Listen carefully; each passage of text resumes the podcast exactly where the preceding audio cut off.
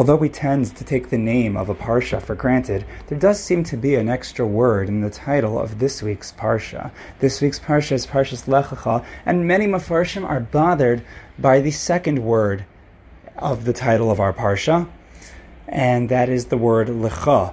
We know that Hashem commands Avraham at the beginning of our parsha, Lech Lecha, commanding him to go and leave his home and his birthplace and although Hashem initially states that with the initiative of lech, which means to go, Hashem modifies that command with the word lecha. And the question is, what does lech lecha mean? That word lecha, does it mean to you? Does it mean for you? Perhaps it means by you. And in fact, we might find all of the above suggestions on this new journey to another dimension, dimension of not only Pshat, but of Remez, Drash, and Sod, a journey into that mystifying paradise of Parsha and imagination, an area which we here at the database refer to as the Parsha Pardes. So with that, welcome to this week's edition of Parsha Pardes or Parsha Paradise. This share is being generously sponsored L'ilui Nishmas, Shmuel Menachem and Leah Bas Avraham, and Yehuda Chizdi Akir Ben Harav Shlomo, all of their neshamos should have an aliyah. And if you enjoy what we do here at the podcast, you like these shiurim, and you want to partner up with us and give any kind of sponsorship or make any kind of dedication, all you have to do is reach out to me at thedatabase at gmail.com. That's the data then base, B E I S, at gmail.com. You can make your sponsorship today. And with that, we move over to Parshas Lech Lecha, where once again we are going to try to explain Alpi Pardes, the meaning of the word lecha in the phrase lech lecha. But before we do, I wanted to give a brief disclaimer about the usage and the understanding of pardes, something which may have been understood in the past, but I want to rehash it here.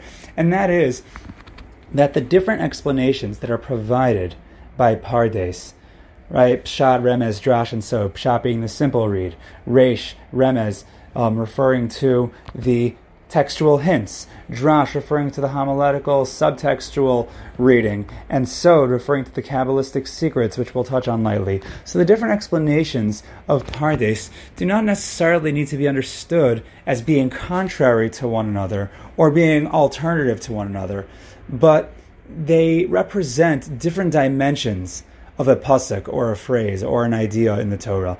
So, in other words, they can not only coexist simultaneously, but they often qualify and complement one another. They are different sides of the same coin and offer different aspects to the pasuk in question. And I feel like that's very much the case with the words Lech Lecha in our parsha, as I will explain. So with that, let's move over to Pshat, the simple reading of the words Lech Lecha.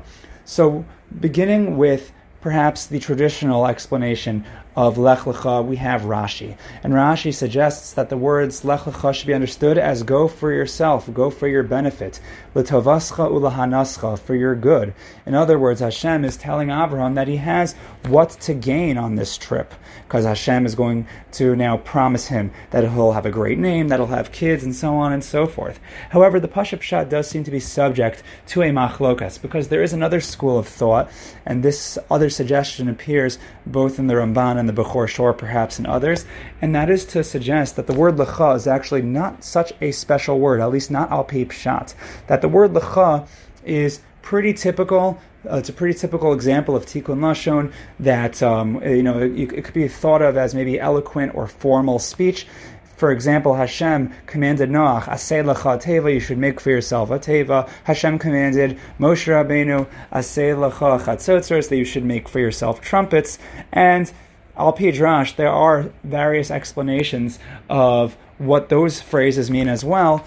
However, the Ramban and the Bechor Shor, they suggest that it's a very simple, basic expression. You might say that maybe there's an aspect of alliteration here. We have lech lecha, which um, are both words that be, that are spelled with the letters lamed and chaf. Maybe there's an aspect of that. However, al pshat, they don't see anything um, extra added by the word lecha. It could be that they would understand Rashi's pshat as, as being true maybe only al pidrash. However, I believe Rashi is suggesting it al pshat. And so we're going to assume that that's the machlokas here. But what's really interesting about the Bechor Shor, who is an underrated um, Pashtan, the Bechor Shor, if you want a very simple, straight read, the Bechor Shor is a great place to look. He doesn't really typically offer any extra pizzazz to explaining a pasuk. He'll give you the straightest possible read. But uncharacteristically, alongside his Pashut Pshat, Bechor Shor actually suggests a remez in the words Lech Lecha. And with that, we move over to Remez, looking at the Bechor Shor, who cites a Remez that's also quoted in the Baal HaTurim, whom we've had in the past, and that is that the words Lech Lecha together, B'gematria, are, the, um, are equal 100. And says the Bechor Shor that this perhaps is a remez to the next 100 years that Abraham is going to live from this point. Because at this point, the Chumash tells us that Abraham was 75 years old, and we know that he will eventually die at the age of 175. Thus, by telling us Lech Lecha, the Chumash is alluding to the fact that as Abraham continues on in his journey, he will be going for another 100 years from this point and on.